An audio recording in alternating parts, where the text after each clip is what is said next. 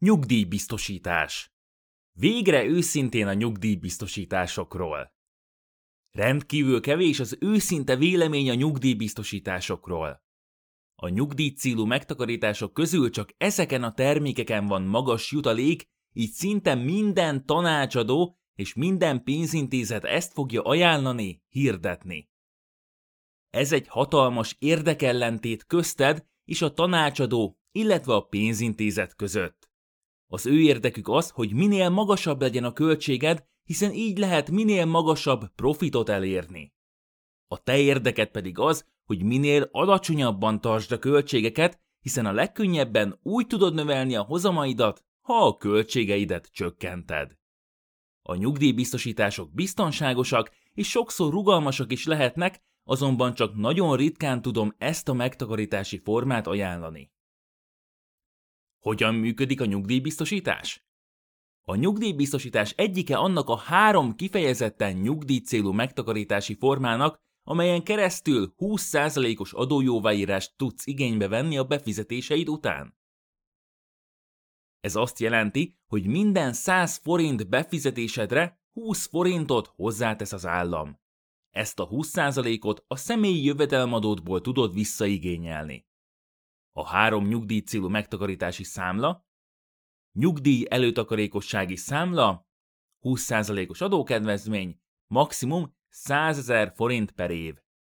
Önkéntes nyugdíjpénztár, 20% adókedvezmény, maximum 150 ezer forint per év. Nyugdíjbiztosítás, adókedvezmény 20%, maximum 130 ezer forint per év. Jövőre valószínűleg egy negyedik megtakarítási formával fog bővülni az állam részéről választható nyugdíjcélú megtakarítások köre. Pozitívum, hogy nem kell kizárólag egy megoldásban gondolkodnod, hiszen a megtakarítási formákat kedvedre kombinálhatod is. Például egyszerre fizetheted a nyesz számládat és az önkéntes nyugdíjpénztáradat is. Maximálisan 280 ezer forintot tudsz egy adott évben visszaigényelni az SZIA befizetéseidből, amihez 1,4 millió forint befizetés szükséges. Fontos, hogy a pénztári megtakarítási formák egy kolap alá esnek, tehát hiába fizetnél be például fél-fél millió forintot az önkéntes és az önsegélyező pénztáradba, a visszaigényelhető összeg nem 200 ezer forint, hanem 150 ezer forint lenne. Ha alkalmazottként dolgozol, biztosan van SZIA befizetésed. Három vagy több gyermek esetén viszont már lehet kihasználsz minden ilyen jellegű adókedvezményt, így ezt mindenképpen nézd meg mielőtt több évtizedre elköteleződnél. Mennyit számít az adójóváírás? A nyugdíjbiztosítások melletti legnagyobb érv az szokott lenni, hogy itt igénybe lehet venni a 20% adójóváírást. Az persze más kérdés, hogy erre még van másik kettő megtakarítás is, de azt általában egy-egy mondattal elintézik az ügynökök, hogy miért nem azok közül kell választanod. A legtöbbször szerintük a nyesszámla túl bonyolult, az önkéntes pénztár pedig kockázatos pénzintézeti forma. A 20% adójóváírás azonban nem akkora durranás, hogy fejetlenül beleugorj egy nyugdíjbiztosításba. 10 év esetén még 2,94%-ot jelent, viszont 25 év esetén már mindössze 1,11%-ot. Láthatod, hogy minél hosszabb időtáv áll a rendelkezésedre a nyugdíjadra megtakarítani, annál kisebb a jelentősége a 20%-os adójóváírásnak. Ez azért van, mert nem a tőkédre kapod meg a 20%-os adókedvezményt, ugye, hanem az adott évi befizetésedre. Fontos, hogy már 20 éves távon is elegendő egy másfél százalékos költség, ami teljesen megeszi a megkapott adókedvezményt. Ezért is célszerű arra törekedned, hogy minél alacsonyabb költség mellett fektes be. Az adókedvezmény valóban 20%-os hozamot tesz hozzá az első évedhez, de ez már a második évben 10% körülire csökken, és a tendencia folyamatosan csökkenő. Éppen ezért nem feltétlen célszerű 20 plusz év esetén az adókedvezmény miatt elköteleződnöd. 10-15 év esetén pedig érdemes minél inkább kihasználni ezt a lehetőséget, hiszen 2% körüli vagy a feletti plusz hozamot jelent a számodra. Vigyázz! Az egésznek semmi értelme nem lesz viszont, ha egy drága nyugdíjbiztosításban kifizetett költségként a megkapott adójóváírást. Nyugdíjbiztosítás öröklése A nyugdíjbiztosításban felépített tőke természetesen örökölhető, ráadásul illetékmentesen. Ez kétféleképpen történhet meg. Az egyik, hogy hivatalosan megnevezel egy olyan személyt vagy személyeket, akik az általad meghatározott százalékban kapják meg a pénzt.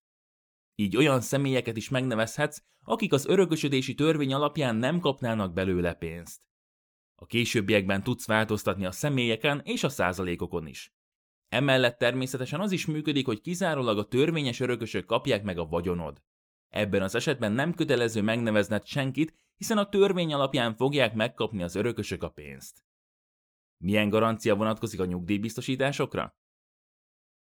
Az itthon ismert BEVA vagy OBA garancia nem vonatkozik a nyugdíjbiztosításokra. Ez azt jelenti, hogy ha csődbe menne a biztosító vagy valamilyen bűncselekmény következtében nincs meg a pénzed, akkor a magyar állam nem fog kártalanítani a veszteségedért. Ennek ellenére biztonságosak a biztosítók, így egy csődtől nem igazán kell tartani egy tőkeerős, nagymúltú biztosító esetén. Ráadásul a biztosítók még viszontbiztosítással is rendelkeznek, tehát pont az ilyen helyzetre rendelkeznek biztosítással, amely fedezheti az ügyfelek veszteségeit. Illetve elég szigorú törvényeknek is meg kell felelniük, működésüket folyamatosan ellenőrzik. Baj esetén a gyakorlatban csupán annyit vennél észre a legtöbb esetben, hogy az egyik biztosító elköszönt tőled, míg egy másik átveszi a szerződésedet olyan formában és azokkal a feltételekkel, ahogyan megkötötted azt. Ha fontos számodra, hogy a magyar állam is helytálljon a probléma esetén, akkor a nyesz számla lesz a te terméked, hiszen arra vonatkozik a bevagarancia. Fontos, hogy attól viszont semmi és senki nem véd meg, hogy rossz befektetési döntést hozol, és esik mondjuk 50%-od az egyik befektetési alap, ami befektettél. Attól egyáltalán nem kell tartanod, hogy az állam elveszi majd tőled a megtakarításodat. Ez a pénz a te magántulajdonod. Ennyi erővel a folyószámládról is elvehetné a pénzt, vagy eladhatná az ingatlanodat a fejed fölül. Nyugdíjbiztosítás? A feltételek. Amikor megkötsz egy nyugdíjbiztosítást, akkor az adott szerződésnek lesznek feltételei, amelyek érvényesek rád nézve és a biztosítóra is. Ezek tartalmazzák azokat a kikötéseket is, hogy mikor nyúlhatsz a pénzhez, meddig kell kötelezően fizetned azt, vagy éppen mekkora összeggel. Nyugdíjbiztosítás indítása. A leggyakrabban azokkal a nyugdíjbiztosításokkal fogsz találkozni, amelyek esetén ki kell választanod egy fix havi díjat, amelyet a következő években fizetni akarsz. Ez a havidíj a későbbiekben növekedhet például a kötelező inflációkövetés miatt, de akár te is dönthetsz úgy, hogy többet szeretnél befizetni. Léteznek még az úgynevezett egyszeri díjfizetésű nyugdíjbiztosítások is. Ezeket általában 200 ezer, 300 ezer forint egyösszegű befizetéssel tudod elindítani. Ezt követően viszont már nem kötelez téged a szerződés további befizetésekre. Természetesen fizethetsz be plusz pénzt a későbbiekben, amennyiben szeretnél. Az egyszeri díjfizetésű nyugdíjbiztosítások egyik előnye tehát a rugalmasság, hiszen akkor és annyi pénzt fektethetsz be a megnyitása után, amennyit jónak gondolsz. A másik előny pedig az, hogy a folyamatos díjfizetésű szerződésekre jellemző magas kezdeti költségeket megsporolhatod ezzel. Mivel az ügynökök jutaléka tőled levont kezdeti költségekből kerülnek kifizetésre, szinte senki nem fogja az egyszeri díjfizetésű nyugdíjbiztosításokat ajánlani neked. A legtöbb esetben fel sem merül majd ez, mint lehetőség, ha pedig rákérdezel, annyit fognak csak mondani, hogy sokkal jobb, ha van egy külső nyomás, ami a folyamatos nyugdíj megtakarításra ösztönöz. Arról pedig nem esik szó, hogy így tízszer vagy akár húszszor nagyobb összeget fog zsebre vágni az ügynök. A folyamatos díjfizetésű termékek esetén is lehet az évek során szüneteltetni a befizetéseket. Ez viszont általában hátrányosan fog érinteni. Van olyan szerződés, ahol csökkennek, vagy elbukod a bónuszokat például. Azt javaslom, a szerződési feltételeket minden esetben olvasd el, mielőtt aláírsz bármit. Ez itt különösen fontos, mivel nincs lehetőséged átmenni egy másik biztosítóhoz, ha később jössz rá, hogy lehet nem jól döntöttél. A biztosító szerződési feltételek alapján jár el, semmi nem ment fel az alól, hogy nem olvastad, vagy nem értetted. Ha nem érted, ne írd alá. Nyugdíjbiztosítás az adózás. A nyugdíjbiztosítások kiváló megtakarítások az adózás szempontjából. Amennyiben legalább 10 éved van nyugdíjig, és ha csak a nyugdíjba vonulásod után nyúlsz a megtakarításodhoz, akkor teljesen adómentesen veheted fel az addig felépített vagyonodat. Ha nem tudnád kivárni a nyugdíjba vonulásodat, és így korábban hozzányúlnál a megtakarításodhoz, akkor a megkapott adójóváírások összegének 120%-át kell visszafizetned. Tehát, ha megkaptál 1 millió forint adójóváírást, akkor 1,2 millió forintot kell az államnak visszafizetned. Ha eltelt legalább 10 év a szerződés megkötésétől, akkor legalább kamatadót nem kell majd fizetned. Ha viszont még a 10 évet sem tudod kivárni, akkor a megkapott adójóváírások 120%-on történő visszafizetésén kívül kamatadóval is számolnod kell. A kamatadó mértéke alapvetően 15%, viszont a szerződésed 6. évétől ez lecsökken 7,5%-ra. Visszavásárlási táblázat Érdemes megismerkedned a visszavásárlási táblázatokkal is. Ahogy az adózásnál is néztük, ára van annak, ha korábban ki akarsz szállni a megtakarításodból. Az adózás mellett azonban akár a befizetett tőkéd is bánthatja, ha ideje korán felmondod a szerződést. Ennek oka a visszavásárlási táblázat. A legtöbb nyugdíjbiztosítás rendelkezik visszavásárlási táblázattal. Általában az első két-három éves befizetésedre vonatkozik ez a táblázat, és azt mondja meg neked, hogy az adott 2-3 évnyi befizetésed hány százalékához tudsz hozzáférni a szerződés indításától számított x év múlva. Van olyan szerződés, ahol már egy év után 100%-át kapod vissza a pénzednek, de olyan is, ahol még 10 év eltelte esetén is csak az 50%-át. Erre is oda kell figyelned egy nyugdíjbiztosítás esetén. Egyértelmű, hogy egy nyugdíj célú megtakarítást sem olyan célral kötsz meg, hogy pár év múlva felmond.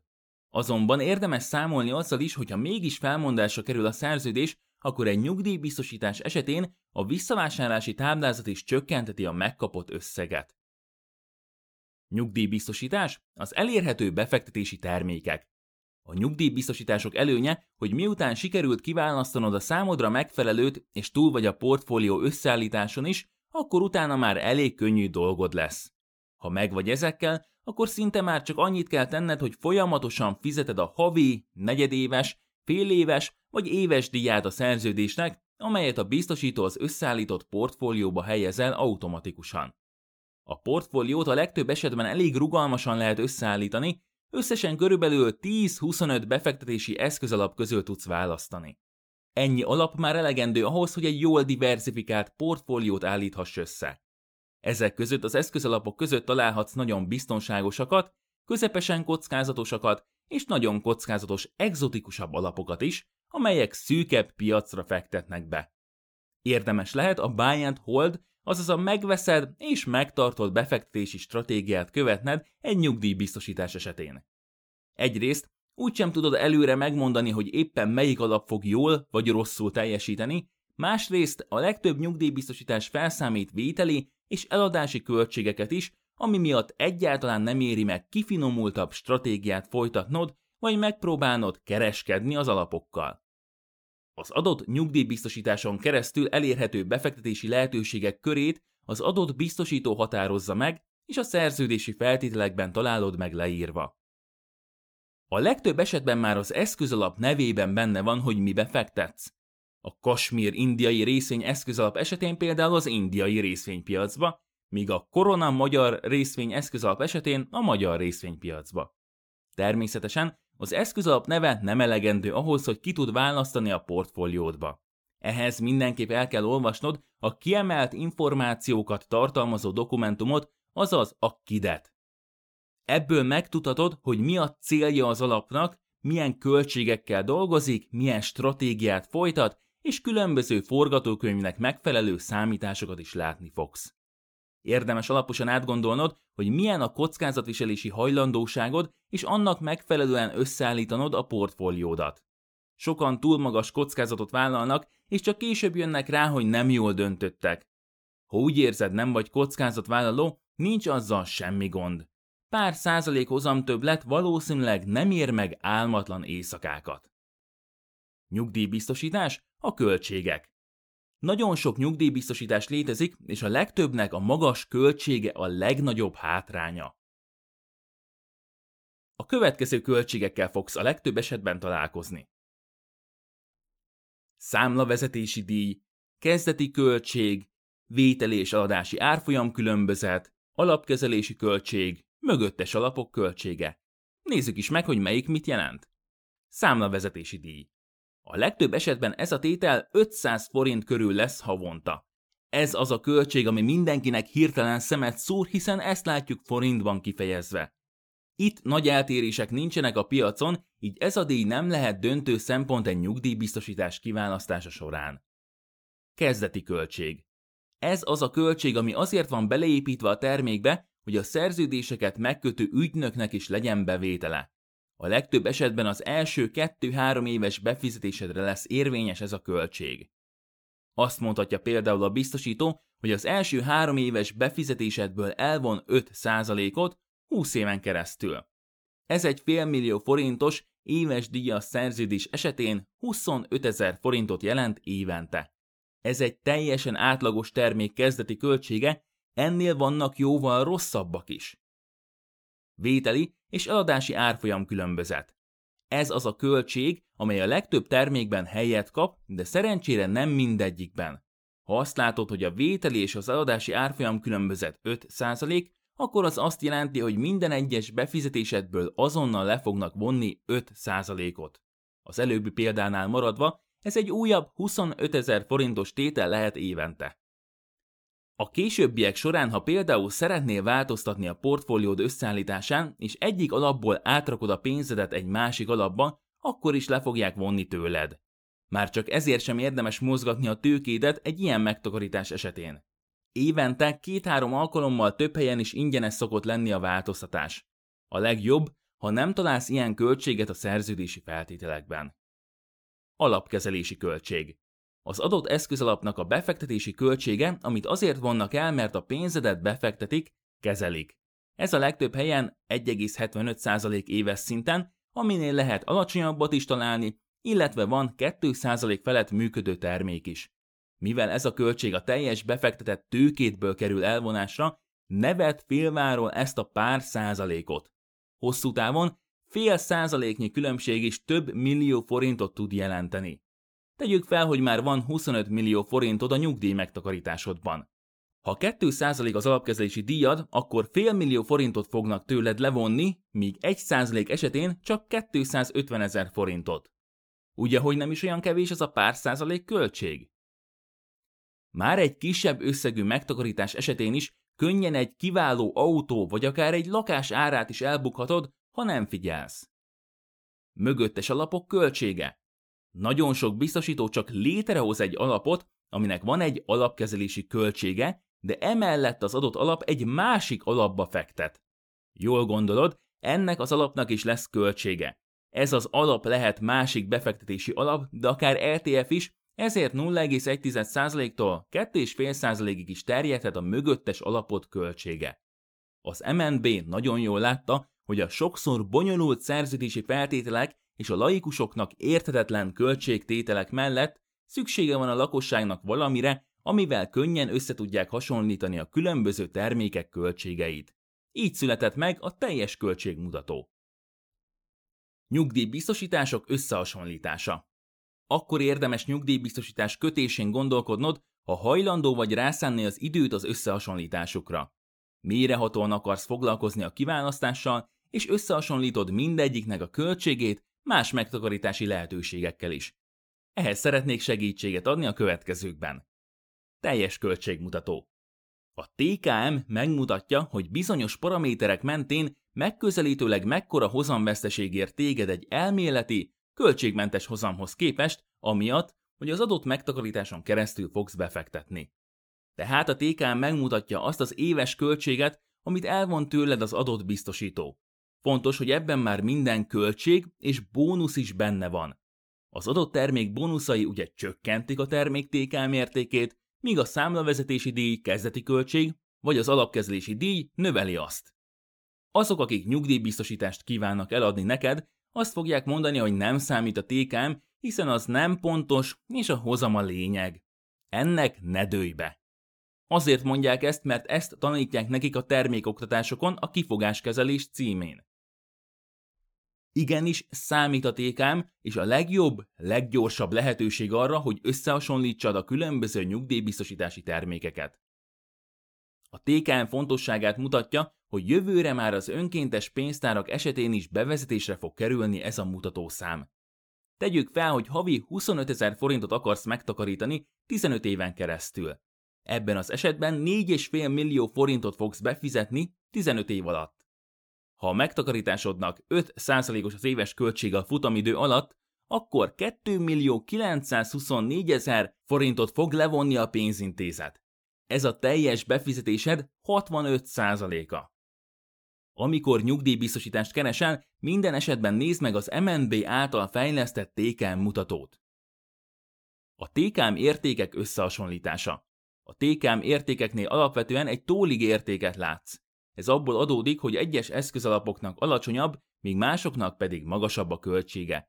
Jellemzően a biztonságos alapoknak kedvezőbb, míg a kockázatosabb részvényalapoknak magasabb a költsége, tehát egy pénzpiaci alapba tett pénz a költségsáv alját jelenti, egy nemzetközi részvényalapba tett pénz pedig annak tetejét. Igen ám, csak az 1% alapkezelési költséget dolgozó pénzpiaci alappal nem sokra mész, hiszen körülbelül semmit nem fog neked hozni. Helyette érdemesebb állampapírt venned az államkincstárnál. A részvényalapok pedig jóval drágábban, sokszor 4% körüli költséggel működnek. Mivel a pénzed nagyobb része biztosan drágább alapokban lesz, érdemes a felső értéket nézni a TKM táblázatban. 10 év esetén például a legtöbb 4-5 százalékos költséget dolgozik.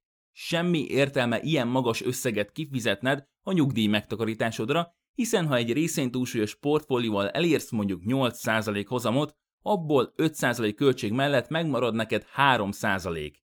Ehelyett állampapírba is fektethetnél, és még kockáztatni sem kellene a pénzed. 20 év esetén ugyan már javul némileg a helyzet, de még ott is alig találni olyat, aminek a költsége 2,5% alatti.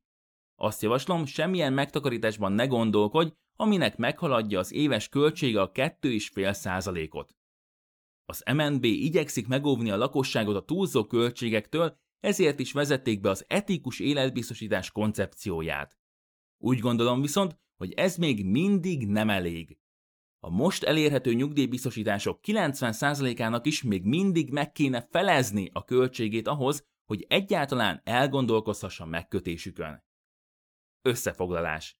Első lépésként érdemes átgondolnod, hogy neked megérje elköteleződnöd hosszú évekre vagy évtizedekre egy nyugdíj megtakarításban a 20% adójóváírásért cserébe. Ahogy láttad, 20 plusz év esetén nem feltétlenül éri meg, sokan jobban járnak egy rugalmas TBS számlával. 10-15 év esetén viszont érdemes lehet minél jobban kihasználni az állam által nyújtott kedvezményeket. A nyugdíjbiztosítások alapvetően egyszerű termékek, viszont a kiválasztásuk sokkal nehezebb. Mikor már megvan, hogy melyik számodra a legmegfelelőbb, és a portfóliót is összeállítottad, szinte már csak fizetned kell. Azonban a kiválasztással vigyázni kell. Mindenhonnan a drága nyugdíjbiztosítások fantasztikus lehetőségével fognak bombázni, így óvakodj minden terméktől, amelynek 2 2,5% felett van a költsége éves szinten.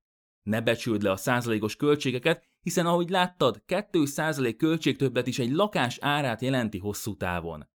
Éppen ezért a legjobban a költségek összehasonlításával tudsz szűrni a megtakarítási, befektetési termékek között. A piacokat ne próbáld meg megverni, ne akarj kereskedni az eszközalapjaiddal, hiszen még azért is súlyos költségeket vonhatnak el. A legjobb stratégia valószínűleg egy nyugdíjbiztosítás esetén a megveszed és megtartod stratégia. Ne bízd a nyugdíjadat egy ingyenes tanácsadóra vagy ügynökre, hiszen érdekellentét van közted és köztük. Ahogy láttad, egy jó döntéssel több millió forint marad a zsebedben, így igazán érdemes megfizetned egy olyan tanácsadó munkáját, aki a te érdekeidet képviseli, és nem valamilyen szerződés aláírására akar rábeszélni.